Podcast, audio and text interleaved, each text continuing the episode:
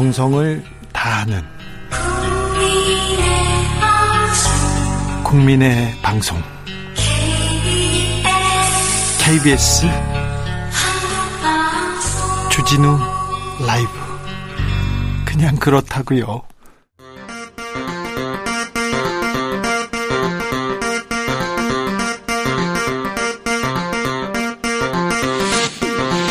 주진우 라이브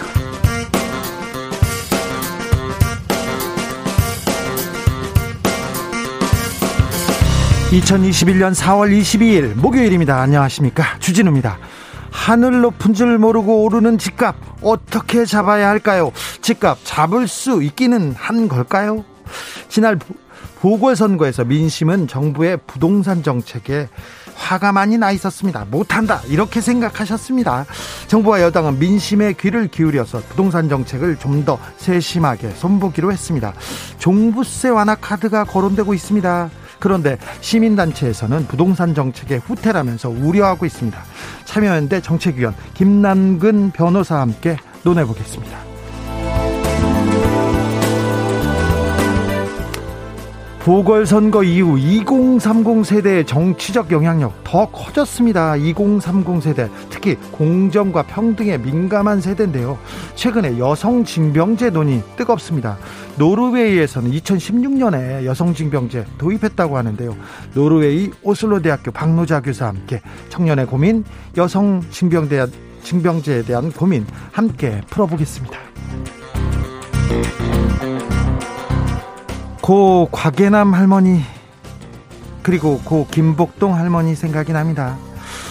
이 피해자들을 두 번 죽이는 판결이 나왔다. 오늘의 판결 역사는 부끄럽게 기록할 것이다. 일본군 위안부 피해자 이용수 할머니가 강력하게 성토했습니다. 어제 법원은 사실상 일본 정부의 뜻을 그대로 받아주는 판결을 했는데요. 이번 판결에 대해서 절대 굴하지 않겠다고 한 이용수 할머니와 이야기 직접 들어보겠습니다. 나비처럼 날아 벌처럼 쏜다. 여기는 주진우 라이브입니다.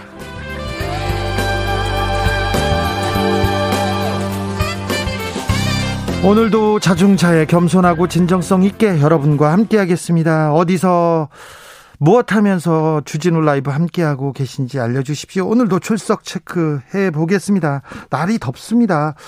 아, 날이 좋아요. 그리고 봄바람, 아, 좋습니다. 근데 덥다는 분들이 있습니다. 벌써 여름이 오는 건 아니겠지요? 아, 오늘은, 아, 어디서 뭐하고 주진우 라이브 함께 하시는지 알려주신 분한테 아이스 아메리카노 쿠폰 추첨해서 보내드리겠습니다. 요새 젊은 사람들은 아아라고 합니다. 이거 아시는지 모르겠어요. 이 정도는 아신다고요? 알겠습니다. 저는 안 지 얼마 안 됐거든요. 샵 9730 짧은 문자 50원 긴 문자는 100원 콩으로 보내시면 무료입니다. 3012님께서 밖에서는 덥다고 반팔 입고 돌아다니다가도 또 집에 와서는 전기장판에 의지하면서 거기에 또 체온을 맞추고 있는 저는 아마 변온 동물인가 봅니다. 어? 변온동물 맞는 것 같습니다. 그런데 아침 저녁으로 일교차가 커서요. 감기 조심하셔야 됩니다. 밤에는 전기장판 필요하지 않나 그런 생각도 해봅니다. 자, 그럼 주진우 라이브 시작하겠습니다.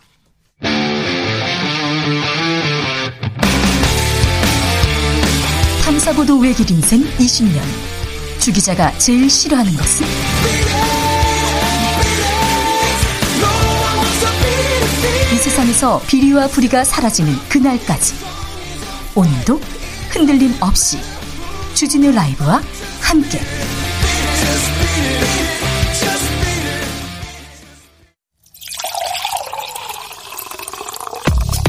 진짜 중요한 뉴스만 쭉 뽑아냈습니다. 줄 라이브가 보는 오늘의 뉴스 주스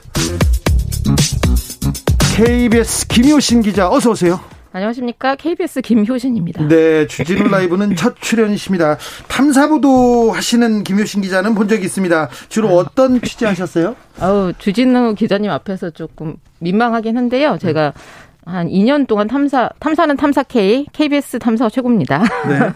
2년 동안 탐사 보도를 하면서 네. 어, 그 경제사범들 주가 조작이라든지 네. 1년 정도 했고요. 지난해에는 농산물 관련된 유통의 문제, 그다음에 농피야, 그다음에 농원법 관련돼서 1년 동안 취재를 했습니다. 탐사보도 KBS가 앞서갑니다. 이것도 주목해 주십시오. 약간 재미는 없어요. KBS는 아닙니다. 예. 재밌습니다. 재밌습니까? 네. 네. 알겠습니다. 어, 바로 고치겠습니다. KBS가 네. 어, 네. 유익한 유익한 네. 그리고 재미있는 유익한. 그럼요, 그럼. 네, 알겠습니다. 탐사보도 하고 있습니다. 네. 코로나 확진자가 줄지 않습니다. 오늘 확진자는 735명. 아, 많이 나왔어요. 네, 네, 네. 그 숫자만 봐도 깜짝 놀라셨을 텐데요. 네. 신규 확진자가 이틀째 700명대를 기록했습니다. 오늘은 어제보다 더 늘었습니다. 지역 발생 715명, 해외 유입 20명을 더해서요. 모두 735명인데요. 이 숫자가 얼마나 큰 것이냐면요. 네. 지난 1월 7일 이후 105일 만에 그러니까 한 석 달 만에 가장 큰 수치입니다. 전국적으로 집단 네. 감염 계속되고 있어서 그게 걱정입니다. 어, 그렇죠. 그래서 지금 사실 확진자가 집중되는 곳은 수도권과 경남권인데요. 네. 서울, 경기 모두 200명대 확진자가 나오면서 수도권이 전체 64%, 부산, 울산, 경남 지역도 더하면 125명으로 전체 17%입니다. 이 방역 당국은 3차 유행까지만큼 가파르진 않지만 네. 꾸준히 확진자가 늘어나니까 걱정이 많은데요. 네. 긴장도가 떨어질 수 있다면서 방역 수칙 좀 잘 지켜달라고 부탁했습니다. 거리두기 해야 되고요. 손 잘 씻고요. 마스크 네네. 꼭 착용해야 됩니다.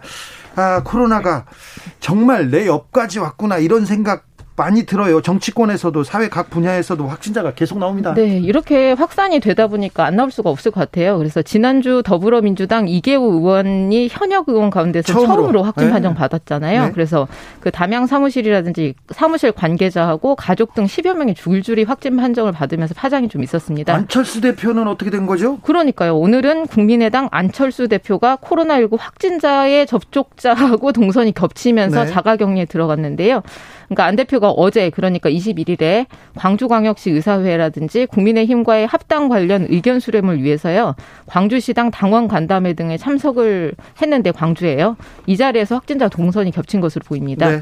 이안 대표가 자가격리에 들어가니까요. 오늘 오전으로 예정됐던 국민의당 최고위원회 회의가 취소됐습니다. 네. 네 이런 상황입니다. 자가 어, 자가격리 쉽지 않습니다. 집에서 음, 보름 있어. 맞습니다. 어, 예. 너무 답답하더라고요. 아유. 네, 저도 해봤는데 답답하다. 아, 하셨어요? 예, 예. 네. 안 해본 게 없죠. 네. 네. 잘하셨어요. 네. 어, 뭐가 답답하던가요? 아니 그런데 시시각각 네. 저기 그 체크 문자가 오잖아요. 네. 몇 시간 만에 한 번씩 동선을 체크하고 혹시나 주거지를 벗어나면 또 알림이 뜨고 네. 네 발열 상황 계속 체크해서 오전으로 보고해야 되고 하니까 쉽진 않더라고요. 자가 격리를 그렇게 국가에서 이렇게 네. 통제하고 잘 관리하는 나라는 또 네. 우리나라가 으뜸이라고 합니다. 아무튼 자가 격리까지 가지 않도록 어, 조금 어, 사회적 거리두기 해야 됩니다. 약속도 약간은 조금 미루시고요. 그렇습니다. 네, 거리두기 하십시오. 아, 며칠 사이에 러시아 백신이 대안으로 거론되고 있습니다. 그러니까요. 예. 평상시에도 이제 백신에 대한 수요가 좀 있었겠지만 말씀드린 대로 이제 3차 확산 유행에 이제 기로에 서 있다 보니까요. 백신 언제 들어오냐 이런 논의 끝에서 러시안 백신 스푸트니크 V라는 게 있는데 대안으로 지금 주목받고 있습니다. 예. 최, 최근 그러니까 오늘 뉴스인데요. 식품의약품안전처가 외교부를 통해서요. 러시아가 개발한 스푸트니크 V 백신하고 관련해서 안전성 정보를 수집해 달라라고 이제 외교부에 요청을 한 건데요. 정식적으로 예청, 요청을 했군요. 네, 그렇죠. 그래서 스푸트니크 V라 제 발음이 잘 안 되네요. V 좋습니다. 네. 지금 V 발음 아주 좋습니다. 아, 아, 스푸트니크 V는 네. 지난해 8월 러시아가 세계 최초로 개발해서 승인한 제품인데 그때는 임상 실험을 않고 그냥 그렇죠, 그냥 그렇죠, 접종을 그렇죠. 시작해가지고 국제적으로 그렇죠. 인정을 못 받았어요. 그렇죠, 그런데 그렇죠. 나중에 학회에서 그렇죠. 어, 실제 사례를 가지고 이렇게 검사를 해봤더니 어 이거 효과가 음. 좋네 이렇게 나쁘지 않다 이렇게 해서 지금 좀 분위기가 반전됐다고 봐야 될 것 같고요. 예. 그 식약처는 스푸트니크 V의 경우에서 다른 제약사가 개발한 코로나 19 백신하고 비교해서 아무래도 러시아다 보니까요. 네. 그 통상적으로 정보 접근이 쉽지 않기 때문에 해외 자료 수집해 달라라는 내용의 공문을 발송했다고 설명했고요. 예. 그런데 이와 별개로 방역 당국은 신중한 입장을 보, 였습니다 그러니까 식약처랑 약간 그 온도 차이가 있어요. 아, 그래서 그래요? 예, 스푸트니크 V에 대해서 세계적으로 허가와 검증 절차가 이루어지고 있기 때문에 이제 데이터를 모으고 있다. 이걸 근거로 해서 이제 판단하겠다는 입장이고요. 그다음에 상반기에 1,800만 회 분량의 다른 백신이 도입될 거다. 근데 모더나 백신은 포함되어 있지 않지만 추가적으로 계속 협상하겠다 이런 입장입니다. 네. 어, 스푸트닉 V는 음. 우리나라에서 생산되고 있다고 합니다. 그래서 아, 백신을 확보하는데도 조금 용이하지 않을까 그런 생각도 해봅니다. 네. 오늘 국회에서 굉장히 중요한 법이 네. 어, 상임위를 통과했습니다. 네. 이해 충돌 방지법이 드디어 그렇죠. 국회 네. 정무위원회를 통과했습니다. 네. 네. 이해 충돌 방지법이라고 하면 이게 무슨 법인가 하시는 분들도 있을 것 같아요. 주진우 라이브 쭉 들으신 분들은 이해하시겠지만 네. 오랜만에 들으신 분은 이게 뭔가 싶으실 텐데 최근에 이제 공직자들의 부동산 투기가 이슈가 돼서 국민들의 마음을 좀 답답하게 했잖아요. 예. 근데 이런 부분들을 해소할 수 있는 법이라고 간단하게 설명드릴 수 있을 그렇죠. 공직자들이 직무를 수행하는 과정에서 얻은 정보로 투기를 하면 안 된다. 그리고 공적 정보를 네. 가지고 사적 이익에 썼다. 이건 그렇죠. 안 된다. 네, 그렇죠. 그리고 뭐 내 자식을 뭐 공공기관의 특채를 얘기를 한다거나 네. 친척에게 네. 공사를 발주하는 것처럼 지유, 지위를 이용해서 사익을 추구하면 안 된다. 짧게 요약하면 그런 내용. 그렇죠. 그런 네. 경우 그런 네. 경우가 많았어요. 그럼요. 강원랜드 사건도 있었고 그랬는데 네, 네. 그때 국회의원들은 다 빠져나갔어요. 그렇죠, 그렇죠. 거기 그 실무자들 도장 찍은 사람들만 음. 감옥 가고 유죄를 받았습니다. 왜 그랬냐? 이해 충돌 방지법이 이제 미흡했기 때문인데요. 네. 그래서 공무원과 공공기관 임직원을 포함해서 이제 적용 대상이 어마어마합니다. 90만 명이고 이 직계 좀비 속을 포함하면 5, 600만 명이 법의 영향을 이제 받을 것으로 보입니다. 공직자들이 음, 공직자 비리가 나올 때마다 이 충돌 방지법 이렇게 제정하라 그러면 알겠어요 그랬는데 그렇죠. 근데 지지부진했어요 사실은. 그러니까요. 이게 하루 이틀의 문제가 아니고요. 거의 한 8년 이상 됐던 지금 내용입니다. 네. 그런데 이제 최근 LH 직원들의 땅 투기 의혹이 나오고 나서야 이제 국회에서 부랴부랴 부랴 논의를 이제 급속히 진행시킨 건데요. 그렇죠. 부랴부랴 부랴. 그렇습니다. 부랴부랴 부랴. 네. 공직자 가운데 차관급 이상 공무원과 국회의원, 지방의원, 정무직 공무원 등 이런 사람들이 다 고위공직자로 분류돼서요. 네.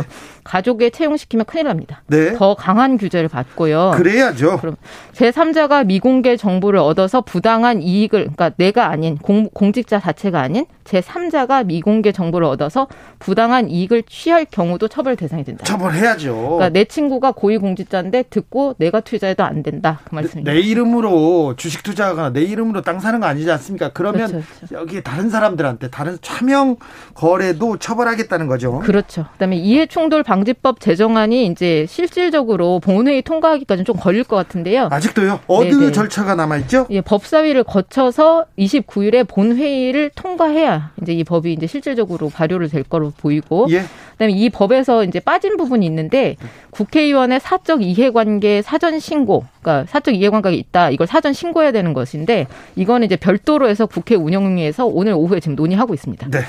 LH 땅 투기 의혹 네. 여기에서 우리가 배워야 됩니다. 배워야 됩니다. 한 발 앞으로 우리 사회를 밀어가야 되는데 이해 충돌 방지법이 네. 소관 상임위를 통과했다는 소식입니다. 굉장히 그렇죠. 오랜만에 국회의원들 일하는구나 이런 생각도 해봅니다. 네, 네. 오늘 중요한 재판이 있었습니다. 네네. 이재용 삼성전자 부회장의 첫 재판 열렸습니다. 예, 아유 주 기자님 포함해서 많은 분들이 좀 관심 있는 내용이실 텐데요. 네. 최근에 그 충수염 수술을 받았잖아요. 맹장 수술을 그렇죠, 받았어요. 그렇죠. 그래서 이재용 삼성전자 부회장이 좀 다소 수척해진 모습으로 이제 법정에 오늘 오전에 등장을 했습니다. 10kg 빠져가지고 야윈 이재용 네네. 힘없이 있네 이러면서 아주 뭐 살 빠진 거에 대해서 언론이 안타까워하더라고요. 네네. 이 재판에 앞서서 이 부회장 측 변호인들이 먼저 이제 나서서 재판부가 기일을 변경해줘서 수술을 받을 수 있었다. 네. 감사하다. 건강 회복 중에 있다. 이렇게 말하고 들어갔는데요. 네. 그 이재용 삼성전자 부회장이 이른바 경영권 불법 승계 의혹으로 지난해 9월에 재판에 넘겨졌습니다. 이거는 진짜 네. 진짜 재판이 시작됐어요. 지금 구속돼 있는 거는요. 국정농단 사건 때 박근혜 전 대통령한테 뇌물을 준 혐의로 구속된 거거든요. 그렇죠. 지금 이거는 경영권 불법 승계 의 네. 이제 본 재판이 시작됐다고 볼 수 있습니다. 그렇죠. 첫 재판이죠. 네. 그래서 기소 7개월여 만에 오늘 서울중앙지법에서 첫 재판이 열린 겁니다. 말씀하신 대로. 네. 재판의 쟁점은요. 이 부회장이 경영권을 승계를 위해서 고의적으로 분식회계를 했던 것이냐 네. 아니면 이 자체가 합법적인 경영활동이었냐 요걸 가지고 이제 검찰 측하고 이 부회장 측이 이제 다툼을 벌일 것으로 보이고요. 네. 오전 재판에서는 일단 나온 얘기가 검찰은 삼성그룹의 지배권 승계를 위해서 이 부회장 등 삼성 관계자들이 불법을 저질렀다라고 밝혔고요. 네, 그래서 불법을 저질러서 사법 처리된 사람들이 많이 있습니다. 삼성에. 네, 네, 네. 지난 2015년에 이제 내용은 뭐 자, 알실지는 모르겠지만 잠깐 설명을 드리면 지난 2015년에 삼성물산하고 제일모직 합병이 있었어요. 그 과정에서 이 부회장이 승계 유리한 조건을 만들기 위해서 삼성 측이 거짓 정보를 유포하고 주식 시세를 조종했다. 뭐 이런 내용이에요. 검찰 측의 주장은요. 예. 그리고 이 과정이 이제 불법 합병 과정으로 보고 아, 이 부회장이 알고 승인했다. 요 부분이 이제 다툼이고요. 네. 오후에는 이제 이 부회장 변호인 측이 본격적으로 반박을 하고 있었는데요. 네. 이 부회장 측이 두 기업의 합병이 경영상 필요해서 합법적으로 이루어졌다. 이렇게 주장하고 있습니다. 그렇죠. 자, 오늘 처음으로 이 부회장이 출석했고요. 네네. 이 재판은 굉장히 오래 걸릴 거예요. 네네. 기소한 후에 첫 이 어, 부회장 출석까지도 7개월이 걸렸는데요. 어, 몇년 걸릴 겁니다. 우리가 중간중간에 중요한 대목마다 네네. 이 재판 소식 전해드리겠습니다. 오늘 언론에서는 아우 힘없는 이재용 부회장 안쓰러워요 하면서 사면해 줘야 되는 거 아닌가요? 이런 사면론을 띄웠는데요. 네. 어제 이명박 네. 박근혜 전 대통령에 대한 사면론 다시 수면 위로 떠오르면서 뜨거워지고 있습니다. 네, 아 이게 지금 최근에 국민의힘 안에서 이제 사면론이 계속 나오고 있는데요. 제가 말씀을 드리기 전에 그 서병수 의원, 박현준 부산시장, 주호영 당 대표 권한대행의 발언을 먼저 들어보시고 한번 이야기 나눠보겠습니다. 아 준비 많이 해오셨나요? 조금 했습니다. 네. 네. 많은 국민들이 저를 만나면 박근혜 전 대통령의 건강을 걱정하고 빨리 석방하도록 건의해 달라고 애절한 마음으로 호소를 하고 있습니다. 전직 대통령들이 어쨌든 한때는 국민을 대표했던 어, 그 최고 시민들인데 어, 국민 통합 차원에서 저희를 부른 거이 부른 것이니까. 또 많은 국민들이 이 전직 대통령들이 오랫동안 영어 생활을 하는 것에 관해서 걱정을 하고 있기 때문에 그것은 사명권자인 문재인 대통령의 결단이 필요한 문제다 이렇게 보고 있습니다. 아. 최고 시민이다. 결단이 필요하다. 아우 준비 잘해 오셨네요. 아, 감사합니다. 네. 네. 그러니까 요런 이게 앞서 말씀드렸지만 서병수 의원, 박형준 부산시장, 주호영 국민의당 대표 권한대행의 말입니다. 이게. 네. 선거 끝나자마자. 그렇죠. 그러니까 최다선 5선인 서병수 의원에 이어 오세훈 서울시장까지 또 사면을 요구하고 나서고 있는데요. 네. 이게 이제 어떤 배경이 있냐면 차기 지도부 선출을 앞두고 당 지지세를 결집할 것이다. 그러니까 그렇죠. 그러니까 박근혜 대통령을 이제 전통적으로 지지하는 층을 결집시키기 위한 분석도 나오는데요. 네. 국민의힘 내부에서도 도로 자유한국당이냐 요런 이제 우려도 나오고 있습니다. 초선 의원들, 특별히 김종인 네. 키즈들이 들고 네네. 일어났어요. 그러니까 사과 4개월 만에, 그러니까 사과를 한 지 4개월 만이 됐거든요. 네. 그 사면론이라면서 이제 김종인 키즈들이 예를 들어서 국민의당 아, 국민의힘 죄송합니다. 국민의힘 김재섭 비상대책위원이 어제 비대위 회의에서 공개적으로 사면론을 비판했고요. 네. 오늘 아침에서는 라디오에 출연해가지고 쓴소리를 이어가고 음, 김대 기, 김 비대위원은 김종인 전 비상대책위원장 비대위원을 발탁돼서 국민의힘 서울시 도봉갑 당협위원장을 맡고 있는데요. 네.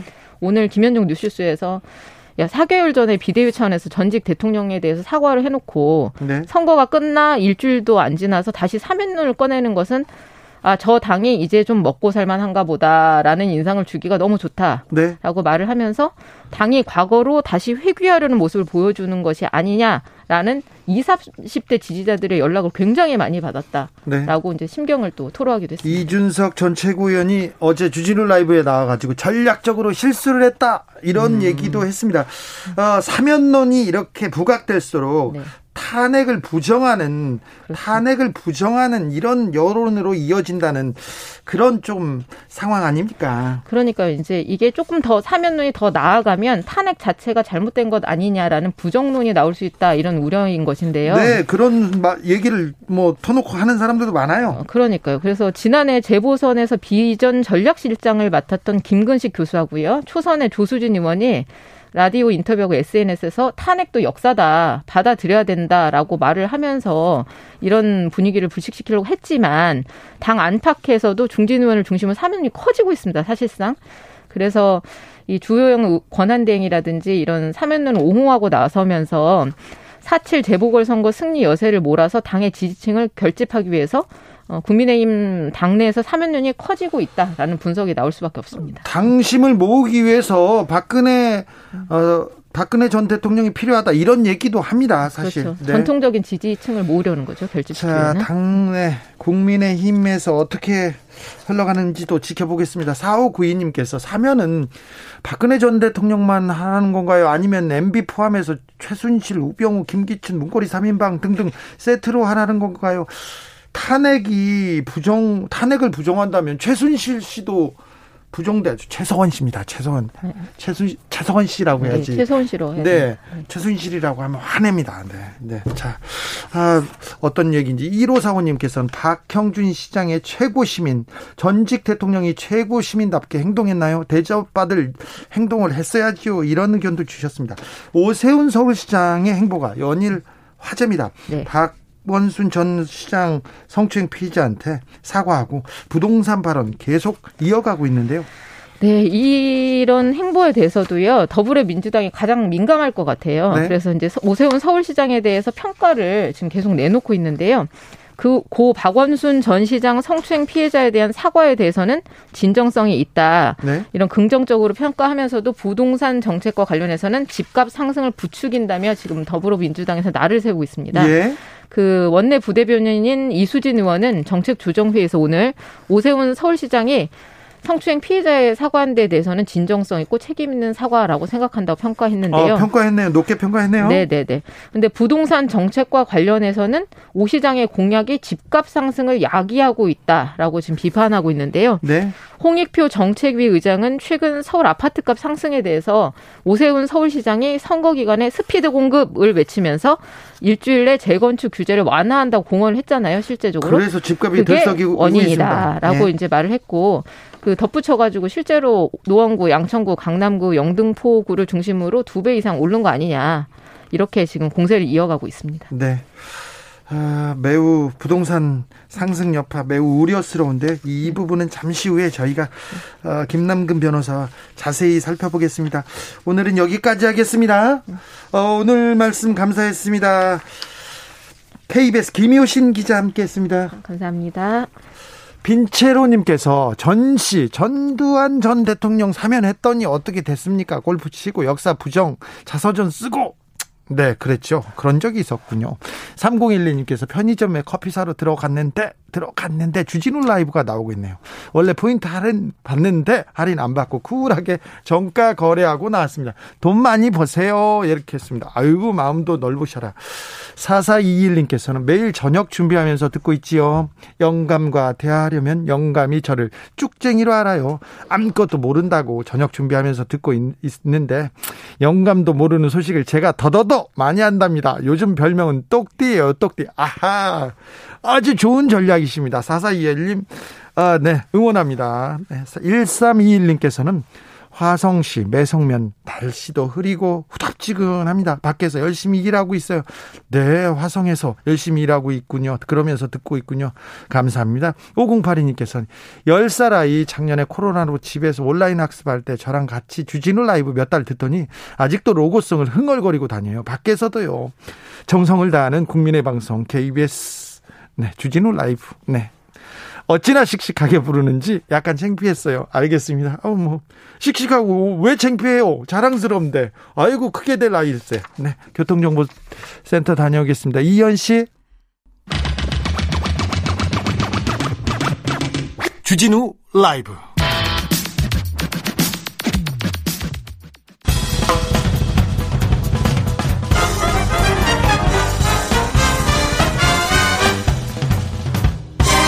훅 인터뷰 모두를 위한 모두를 향한 모두의 궁금증 훅 인터뷰 더불어민주당이 재보궐 선거의 참패 원인으로 원인으로 부동산 정책 실패를 꼽았습니다. 민심에 귀를 기울이고 부동산 정책을 좀 세심하게 손보겠다고 하는데요.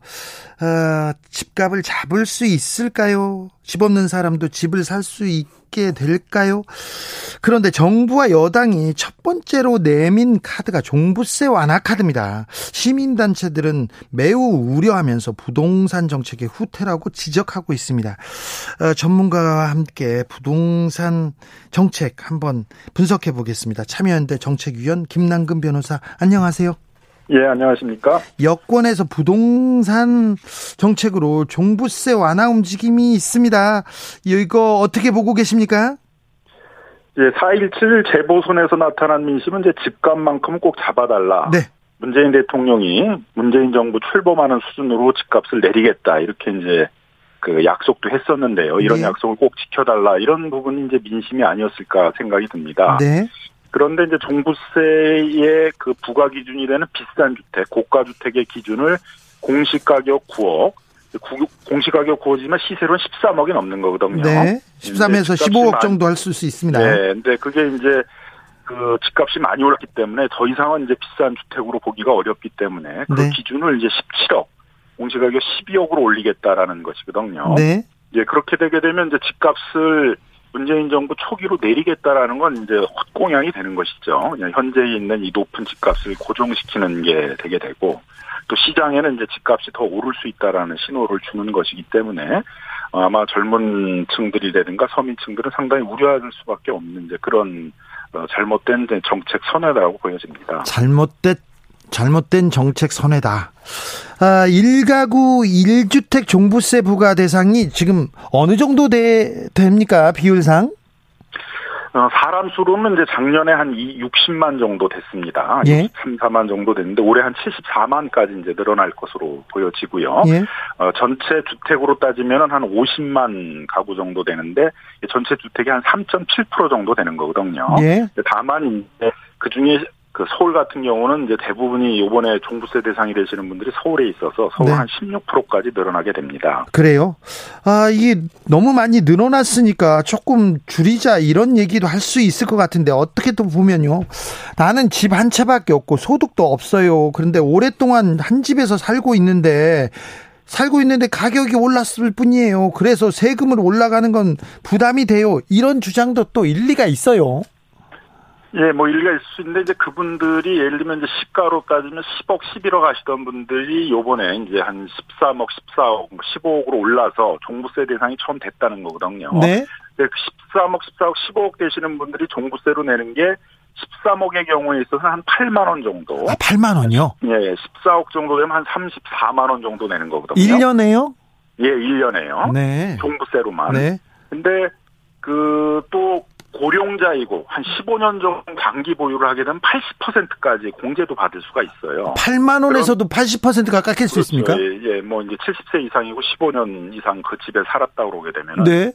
그러니까 과연 한 10억, 11억 대다가 뭐 15억 이렇게 집이 오른 사람들이 네. 이걸 세금 폭탄이라고 할 정도로 큰 부담이 되는 세금인가에 대해서는 또 의문이 있고. 그러네요. 폭탄이라고 말하기는 좀 과한 거 아닌가요? 네, 그렇습니다. 그 거기다가 이제 문제가 되는 게 은퇴하신 분들은 이제 소득이 없는데 네. 세금을 내려니까 이제 문제가 되는 거 아니냐라고 하는데 그렇게 되면 이제 그분들한테 과세 이연이라는 걸 해주면 되거든요. 나중에 이제 집을 팔았을 때 현금이 생겼을 때 종부세를 내도록 하거나. 아, 나중에 내릴 수도 있습니까? 예, 그, 그걸 이제 과세 이연 제도라고 그러는데 이제 그 부분도 이번에 도입하겠다고 정부에서 하고 있어서 뭐 그런 부분에 대해서는 저는 뭐 찬성 의견인데요. 고령자이고 은퇴하신 분들이 문제가 된다면 과세 이연 제도를 통해서 상속을 하거나 네. 처분을 했을 때 내도록 하면 된다는 것이죠. 세금 때문에 아우 그렇게 걱정할 정도는 아닌 것 같습니다. 그러면 근데 이제 이게 워낙 정치적 프레임이 되다 보니까 예. 종부세는 이제 안 내도 내는 세금처럼 이제 이렇게 만들어져 버렸고 예. 그걸 낸다는 것 자체가 이제 기분이 나쁜 거죠. 예. 그러다 보니까 이제 그런 어떤 정치적 프레임에 따라서 그거의 그 대상자를 줄여가지고 아마 이제 그 중도층들을 더 정치적으로 얻겠다라는 어떤 정치공학적 차원에서 나온 얘기이지 이게 그렇게 큰 세금 부담 때문에 아, 이 부분들을 이제 높여야 된다 그렇게 나온 것은 아닌 것으로 생각이 됩니다. 어, 세금 완화 이와 더불어서 여권에서는 대출 규제 완화도 추진하고 있습니다. 일단 뭐 1주택자들 어, 그리고 뭐 실수요자들한테는 좀 규제를 완화해 주겠다 이렇게 생각하고 있나 본데요. 이 부분은 어떻게 보시는지요? 그 아마 젊은 중산층들이 내 집 마련에 대한 꿈을 지금 기대하고 있는 건 3기 신도시나 공공 재개발 같은 곳에서 이제 저렴한 주택들이 나오도록 해서 그걸 통해서 내 집 마련을 하거나 아니면 재건축 재개발 경우에 있어서도 분양가 상한제 같은 걸 엄격하게 해가지고 내 집 마련의 기회를 좀 갖자 이런 기대일 텐데요. 네. 그게 아니라 이제 집값은 잡기 어려우니까 빚, 빚을 많이 낼 수 해줄 테니까 빚 내서 집 사라. 그런다라는 것들은 이제 어, 결국은 이제 이 집값을 떨어뜨리기는 어렵다. 집값을 잡기는 어렵다라는 신호를 주는 것이거든요. 그리고 결국은 3기 신도시나 공공재 개발 같은 데서 이제 내 집 마련하겠다고 좀 기다리고 있던 층들에게 더 이상 기다리지 말고 빚내서 집 사라는 신호를 주는 거기 때문에 이거는 이제 집값을 더 부추기는 그런 정책이 될 수 있다라고 우려가 됩니다. 4.7 재보궐선거 이후에 민심을 잡기 위한 정책으로 보입니다. 부동산 종합, 종부세 완화, 그리고 대출 규제 완화. 그런데 이게 민심에 부합된다고 보십니까, 변호사님? 그럼 뭐 민심에 완전히 역행하는 저는 제도라고 보여지고요. 역행합니까? 네, 아마도 이제 그 중도층의 일부를 이제 끌어들이기 위해서는 집값이 올라도 그 세금을 내지 않도록 할 테니까 뭐 우리한테 그 표를 달라. 아, 또는 이제 뭐 집을 살려는 일부 계층들한테 이제 빚을 많이 낼 수 있게 해줄 테니까 네. 우리한테 표를 달라라는 이제 그런 신호라고 저희는 보여지고요. 네. 대다수의 민심은 집값의 안정을 바라고 집값이 네. 떨어지는 걸 바라는 것들이 그렇죠. 아닐까 생각이 듭니다. 그럼 민심을 잡기 위한 부동산 정책은 어떤 방향으로 가야 됩니까?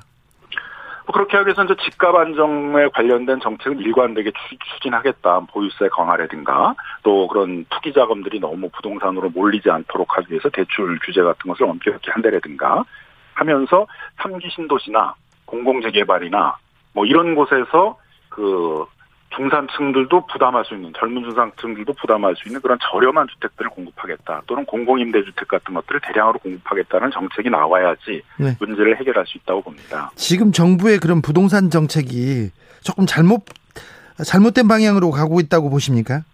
정부는 오히려 이제 뭐 이사 대책 이런 걸 통해서 그런 공공 재개발을 통해서 그런 저렴한 주택 공급이나 공공 임대 같은 것들을 늘리고 예. 3기 신도시를 통해서도 이제 그런 것들을 하겠다라고 하고 있는데 문제는 이제 여당인 거죠. 여당 네. 어떤 여당 내 일부 어떤 정치적인 그런 고려를 하시는 분들이 이제 그런 정부의 정책 기조들을 많이 흔들고 있고 그런 것에 흔들려 가지고 정부 정책이 이제 잘못되게 선회되지 않을까 우려를 하는 것입니다. 오세훈 서울시장의 부동산 정책은 어떻게 보고 계십니까? 많은 사람들이 서울 집값을 좀 잡아줄 것으로 기대하고 있는데요. 오세훈 시장이 지금 얘기하고 있는 것처럼 재건축 재개발에서 이제 규제 완화, 주로 이제 용적률을 높여주고 뭐 층고 제한을 완화시켜주겠다는 것인데요. 네.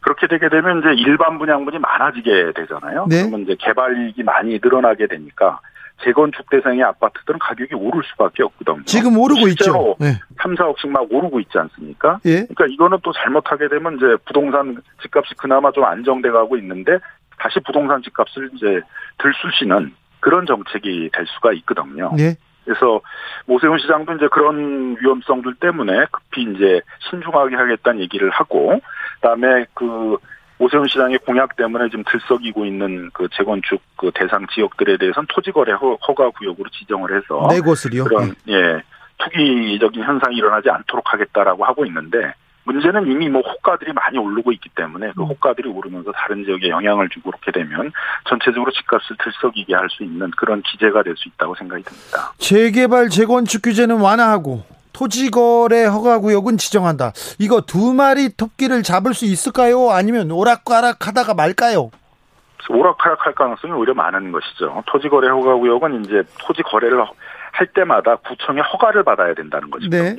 근데 주로 그 재건축 대상 지역이 많이 있는 강남이나 서초구에 있는 구청장들이 과연 그렇게 엄격하게 토지거래 허가 제도를 운영할 것인가에 대해서는 그렇게 기대하기 어려울 것이라고 보여지거든요. 아, 그래요? 실제로 그 현대자동차 글로벌 비즈니스 센터를 지금 만들고 있는 그 삼성동 지역 주변 지역 등 동등들을 이렇게 핀셋 규제한다면서 토지거래 허가 구역으로 묶어 있는데 그럼에도 불구하고 주변 집값들이 많이 올라가고 있거든요. 예. 그래서 그 재건축 재개발의 규제를 완화해서 용적률 같은 걸 높여주고 층고를 이제 제한을 완화시켜줘가지고 일반 분양분이 많이 나오게 한다면 그 중에 상당 부분들을 공공임대주택 같은 것들을 이렇게 환수를 한다라든가 개발이익 환수제도 같이 가야 되는데 그런 것이 없는 상태 속에서 규제만 완화해주고 특혜를 많이 준다고 그러게 되면 집값을 들썩이게 할 수밖에 없다고 생각이 듭니다. 재개발 재건축 규제를 완화해서 지금 공급을 늘리면 지금 단실 내는 집값이 오르지만 나중에는 그 안정될 수 있다, 떨어질 것이다. 이렇게 오세훈 시장 측에서는 얘기하고 있는데요. 그거는 이제 상당 기간이 지나야 되겠죠. 그렇게 해서 뭐 재건축 재개발로 해서 주택이 공급되는 시점까지 나오려고 그러게 되면 적어도 이제 뭐 7년, 8년 이렇게 뭐 4년, 5년 이상 걸릴 테니까 그 사이에 있어서는 뭐 상당히 집값 상승의 부작용들이 많지 않겠습니까? 네.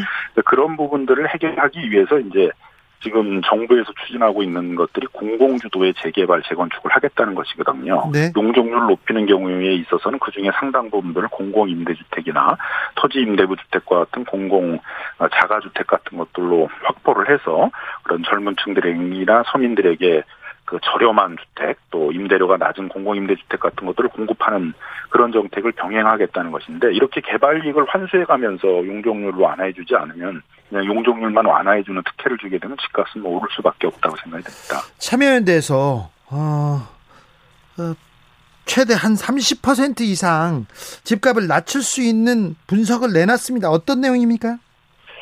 어, 지금 이제 분양가 상한제는 이제 거주비하고 택지비로 구성이 되어 있습니다. 예. 문제는 그 택지비를 감정할 때 원래 재건축 사업에 대한 모든 사업들의 확정은 사업 시행 인가 시점에 이루어지거든요. 네. 조합원들의 종전 주택들을 평가할 때도 사업 시행 인가 시점으로 합니다.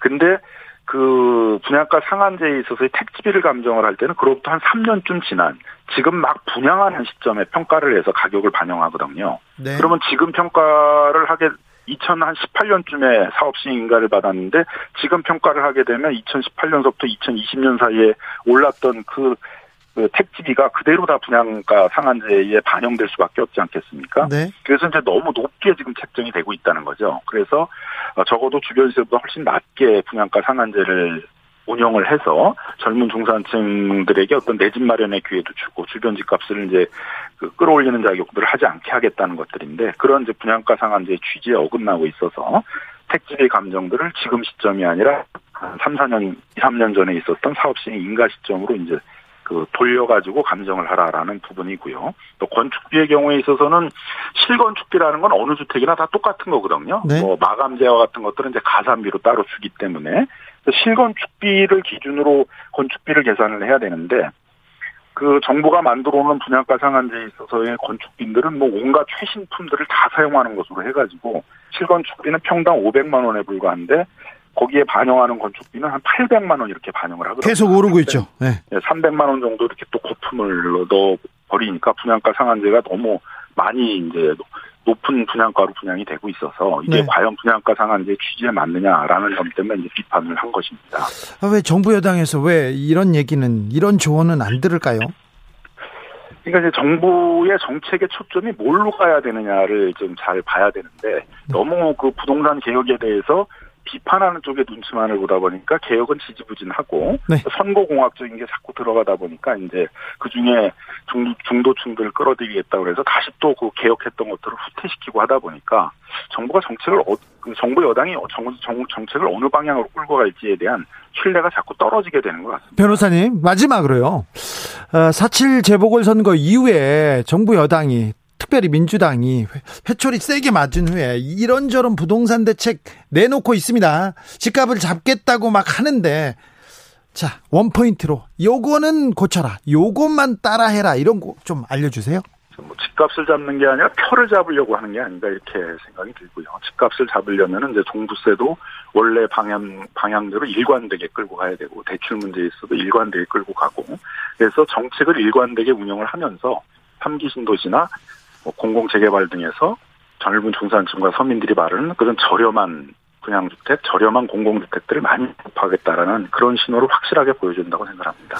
2740님께서 부동산 절대 흔들리면 안 됩니다. 잡혀가고 있는데 겁먹고 지금 갈팡질팡 안타까워요. 이렇게 지적합니다. 이 지적이 맞는 거죠? 그렇습니다. 딱 맞는 지적을 해주신 겁니다. 네. 지금까지 참여연대 정책위원 김남근 변호사였습니다. 예, 감사합니다. 9797님께서 민주당과 이 정권은 자신들의 정책 실패로 노력해도 집을 살 수 없는 세상으로 만들어 놓고 집값 올라 떼돈 번 사람들 세금 걱정하면서 깎아주겠다고 이게 국민의힘과 뭐가 다른가요? 이랬다가 저랬다가 정책의 일관성도 없고 이제는 무슨 정책을 내놔도 언제 바뀔지 이러면서 안타까워했습니다. 1761님께서는 이소부와 팔려가는 당나귀에 아버지 아들처럼 이 사람 저 사람 말에 갈팡질팡하다 결국 당나귀를 떼매고 가는 모습이 현 정부의 부동산 정책 같습니다. 하고 안타까워했습니다. 나비처럼 날아 벌처럼 쏜다. 주진우 라이브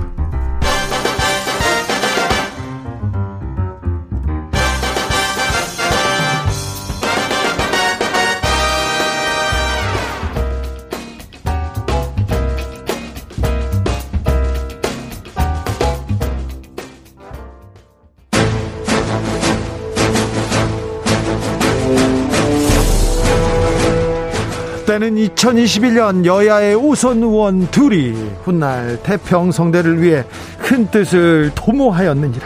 오선의 지위와 품격으로 21대 국회를 이끈다. 오선의 정치비체 정비록. 소년급제. 하지만 중일석이 정치 거부해왔다. 대한민국 국회를 대한민국 정치를 이끄는 쌍두마차 수도권 내리 오선 안민석 더불어민주당 의원님. 네, 보국 안민 안민석 의원입니다. 보국 안민 안민석 좋네요. 영남권 내리오선 부산을 지키는 조경태 국민의힘 의원님. 네, 안녕하십니까. 조경태 의원입니다. 네. 조경태 의원님, 오늘도 또 네. 이렇게 또 여유롭고 또 좋으십니다. 먼저 네. 안민석 의원님의 신상 발언으로 시작하겠습니다. 네. 저희 민주당이 사칠 보궐 선거에서 참패했고 큰 위기를 맞았지 않습니까? 큰 위기를 헤쳐나기 위해서 큰 변화가 필요합니다. 네.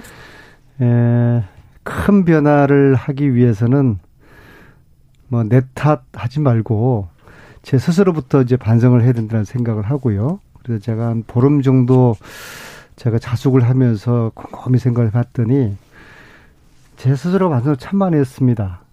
예, 과연 정치라는 게 백성들을 편안하게 하고 어, 잘 살고 등 따시게 먹고 살게 하는 것인데 과연 그래 왔는가?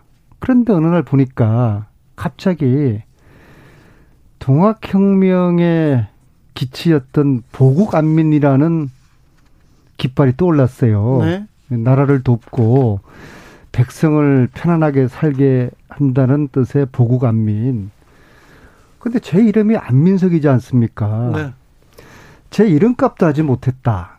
그래서 이제부터 제가 언제까지 정처지 모르겠지만은 이것저것 눈치 보지 않고 오로지 백성들을 잘 먹고 살게 하기 위한 백성들을 제 이름처럼 편안하게 살아갈 수 있도록 보국 안민 이 가치를 가지고 제가 앞으로 정치를 해야 되겠다. 알겠습니다. 라고 지금 생각을 하고 있습니다. 근데 안민석 의원님은 보름 동안 자숙했다고 했는데 그 전에도 자숙했지 않습니까? 180석으로 안민석 저 민주당이 압승했을 때도 아 이 결과 무섭다. 더 자숙하겠다. 얘기야. 그때도 하셨거든요. 너무 자숙하시고 반성하시고 너무 이렇게 겸손하지 않으셔도 됩니다. 의원님은. 그래 이제부터 네. 어, 보국 안민의 자세로 네. 이름값을 하겠습니다. 조경태 의원님, 안민석 의원님의 보국 안민 이거 어떻게 생각, 하세요 네, 상당히 뭐뭐 뭐 훌륭한 그런 발언이라고 생각하시고 하고 있고요. 다만 이제 어 안민석 의원을 제외한 더불어민주당의 의원님들도 그런 어, 좀 자숙의 어, 마음가지 이기를 저는 진심으로 바라고요. 네. 어, 특히 또 대통령 문재인 대통령 역시도 어, 저는 그 좀 겸손한 어, 대통령이 되기를 진심으로 바랍니다. 문재인 대통령은 겸손한 분 아닌가요? 안 겸손합니다. 예. 겸손하시던데요? 겸손한 척 하죠. 예. 아니 대보 보셨을 때 겸손하던데요? 아닙니다. 저기 이 부동산 정책만 해도 보십시오. 국민들이 시민들이 절대 그렇게 가면 안 된다고 해도 스물다섯 번째 방향을 잘못 잡음으로써 20대, 30대뿐만 아니라 집 없는 서민들을 어, 저렇게 고통스럽게 또 아프게 만들고 있지 않습니까? 네. 어, 진정으로 그 국민을 위하는 어, 대통령이라면은 어, 국민들의 목소리를 정말 겸허한 자세로 받아들여야 된다 이런 입장입니다. 대통령에 대한 뭐 저런 막말 수준의 조경태 의원님 답지 않는 저런 발언에 대해서는 제가 어, 좀 항의성 발언을 해야 되겠습니다. 네. 어, 문재인 대통령의 인품이라든지 또 인성 어, 그리고 어, 태도 또 지도자로서의 자질 이것은 훌륭한 분이라고 저는 믿습니다. 그리고 어, 자기 절제력이 강하고요. 또 자기 욕심이 없으시고 또 굉장히 선한 의지를 가지고 정의로운 그런 이제 분이에요. 그런데 이제 제가 좀 아쉬운 것은 어 대통령이나 문재인 정부를 향해서 살신성인하고 헌신하는 주위의 참모들이 좀 부족한 것이 저는 참으로 이제 아쉽습니다. 네. 소위 말해서 음 참모들은 자기를 던져야 되는 것이거든요. 네. 그런데 만약에 자기 정치를 하는 그런 참모들이 있다고 하면은 또 실질적으로 어, 그런 우려들을 저희들이 많이 하고 있습니다. 네. 그게 참 아쉽고요. 네. 이제 남은 임기 1년 동안에 네. 이번에 새로 청와대가 개편되지 않았습니까? 네. 자기 정치에서는 안 됩니다. 네. 이철이 수석부터 어, 자기 정치에서는 안 되고요. 네. 그래서 오늘 저한테 오후에 전화가 왔어요. 어, 사실 정무수석이 의원한테 전화가 먼저 온 게 처음입니다. 네. 제가 그 사이에 좀 할 말이 있어가지고 어 제가 먼저 전화해서 이건 이래 이런 그 아니냐라고 뭐 좋은 한 적은 있는데 어 저, 이철희 정무수석이 전화가 와서 어 앞으로 어 자주 경청을 하겠다. 경청을 잘 해야 되는 것이거든요. 네. 정무수석의 자리는. 네. 그래서 이철희 정무수석의 역 할을 기대를 하고요. 정무수석은 대통령께 좋은 소리만 하는 게 아닙니다.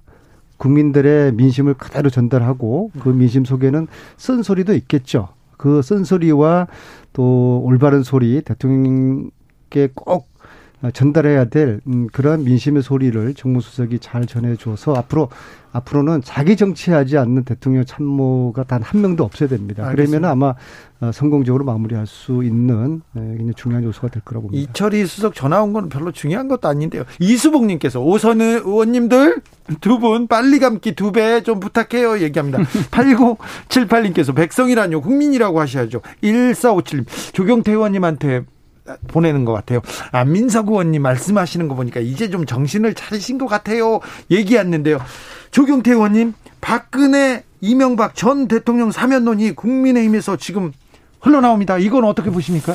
저는 사면 논의가 원래 여권에서 흘러나왔던 얘기잖아요. 그렇죠. 근데 이게 갑자기 이 보궐선거에서 우리가 두, 두 군데 서울과 부산 선거를 이기면서 이야기가 어, 흘러나오는데 자칫하면 국민들께 오만하고 교만한 모습으로 비춰줄 수 있거든요. 조경태 의원님은 이렇게 생각하시나요? 예. 네, 그 사면은 그 대통령의 고유 권한이기 때문에 어, 저는 그러한 부분에 대해서 자칫 어, 어, 우리 당이 어, 보궐선거 이겼다라고 해서 어, 어, 그런 교만함과 오만한 정당의 모습으로 어, 비치지지 않도록 네. 어, 해야 된다 그런 입장입니다. 교만한, 오만한이라는 단어를 쓰셨습니다. 그러면 아, 아직도 대통령 저 국민의힘 주변에서 탄핵을 부정하는 사람들이 좀 많이 있잖아요. 물론 뭐 어느 집단이든 어느 정당이든 뭐 그런 세력들이 있습니다. 그 더불어민주당에도 뭐 조국을 옹호하는 또 세력들이 있지 않습니까? 네. 그래서 잘못된 부분에 대해서 잘못됐다라고 얘기하고 또 역사의 한 페이지로 또 넘기는 것이 저는 네. 그것이 좀 현명하다 이렇게 네. 보고 있는 거죠. 잘못된 거는 잘못했다고 말, 말하고 넘어가야 된다. 그렇습니다. 저 그 공식적으로 김종인 전 비대위원장께서도 그분 대해서 또 대국민께 또 사과를 하지 않았습니까? 했죠. 네네. 어떻게 보세요? 자, 오세훈, 박형준, 서병수 이 오박서 트리오가 저는 적절한 역할 분담을 했다고 봅니다. 아 그래요? 네. 청와대 가서 오박은 대통령에게 사면 건의하고 예. 그리고 서병수 오선 의원은 국회 대정부 질의를 통해서 분위기 올리고 탄핵을 부정하는 이야기를 합니다. 네. 박근혜 전 대통령이 뭐를 잘못했냐? 왜 세금을 물, 저 벌금을 물리고 징역살이를 하게 하고 추징금을 물리냐 이런 주장을 합니다. 그래서 이 오박 서 트리오의 이 절묘한 역할 분담 그것은 어, 사명과 탄핵 부정입니다. 요 두 개는 동전의 양면인데 네. 이것이 지금 국민의힘의 거의 당론화가 지금 된 것 같습니다. 만약에 제 이야기 부정한다 그러면은 박근혜 탄핵을 부정한 서병수 의원에 대해서 조경태 의원님이 나서서 이거 징계해야 된다. 당의 입장과 다른 이런 주장을 탄핵 부정 주장을 한 서병수 의원을 징계해야 된다. 그런 주장을 하고 실제적으로 이루어져야 되고 그게 이루어지지 않으면은 조경태 의원 이게 당론이 됐다고 봅니다. 조경태 의원은 그, 그 서병수 의원하고 다른 얘기를 하셨잖아요. 네네. 그리고 아마 그 뭐 개인적인 사견이라고 저는 생각을 하고요. 어쨌든 그 이 사면에 대해서는 사면에 대해서는 대통령 그 고유 권한이다 하는 부분에 대해서는 뭐그 어, 입장에서는 변함이 없고요. 네. 그 우리 당이 앞으로 어, 보궐선거에서 승리했다는 정비록은 그 잠시 후 6시에 계속되겠습니다. 이후로 우리가 오만하거나 교만해서는 안 된다.